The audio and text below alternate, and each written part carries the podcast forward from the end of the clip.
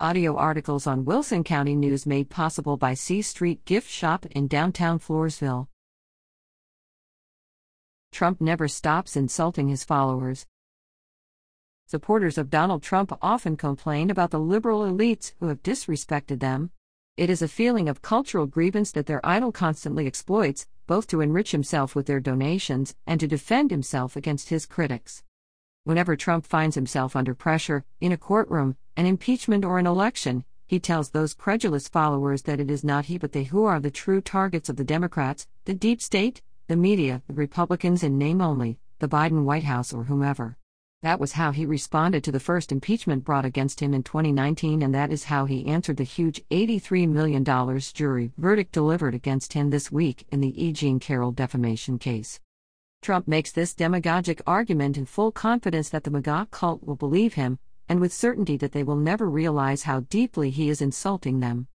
In reality, they're not after me, they're after you. I'm just in the way, he tweeted when Congress first voted to impeach him. But did that make any sense? It wasn't the MAGA voters who attempted to extort the president of Ukraine, attempting to trade American weaponry for his own political gain, and to frame a political opponent with a phony prosecution.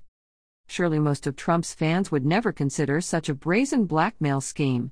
Unlike him, they don't have to worry about being impeached or prosecuted, they have neither the motive nor the opportunity to perpetrate the offenses that Trump repeatedly commits.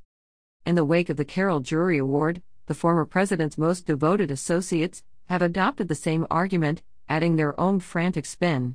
Steve Bannon, the convicted fraudster pardoned by Trump in order to keep his mouth shut, and Matt Schlapp, the right wing activist repeatedly accused of homosexual assault, declared that the verdict foreshadows the end of America. On the War Room online broadcast hosted by Bannon, Schlapp echoed Trump's baseless insistence that the Carroll lawsuit is a very coordinated thing and the product of a weaponized government, when in fact it is simply a civil lawsuit brought by an aggrieved citizen. But Schlapp went still further, warning the MAGA audience that the judgment against Trump in favor of the woman he assaulted would portend their own ruin. What the verdict proves, according to Schlapp and Bannon, is that the government doesn't just intend to destroy your career and cancel you on social media, they mean to impoverish you and destroy any opportunity you have in the future if these things continue to stand. All of this unconstitutional, illegal activity. We've got nothing left, Steve. I mean, it's run to the mountains, run to the catacombs time, this $83 million, this is just the beginning.